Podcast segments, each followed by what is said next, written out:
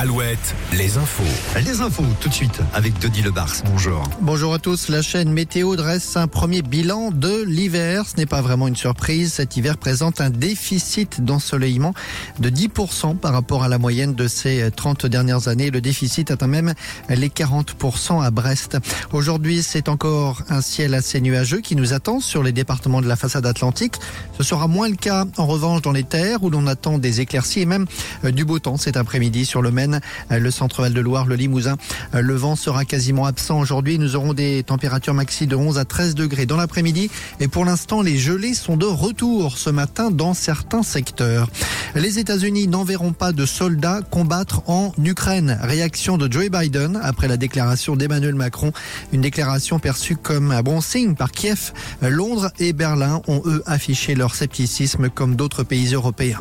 En Ille-et-Vilaine, on en sait plus sur ce fait divers survenu dans la nuit de samedi à dimanche près de Rennes. Un automobiliste tué à coups de batte de baseball par l'un des deux occupants d'une autre voiture, deux frères. C'est un coup de klaxon qui a tout déclenché. L'auteur des coups a bloqué le véhicule avant d'intervenir avec sa batte de baseball. Un homme de 50 ans déjà condamné pour des faits de violence.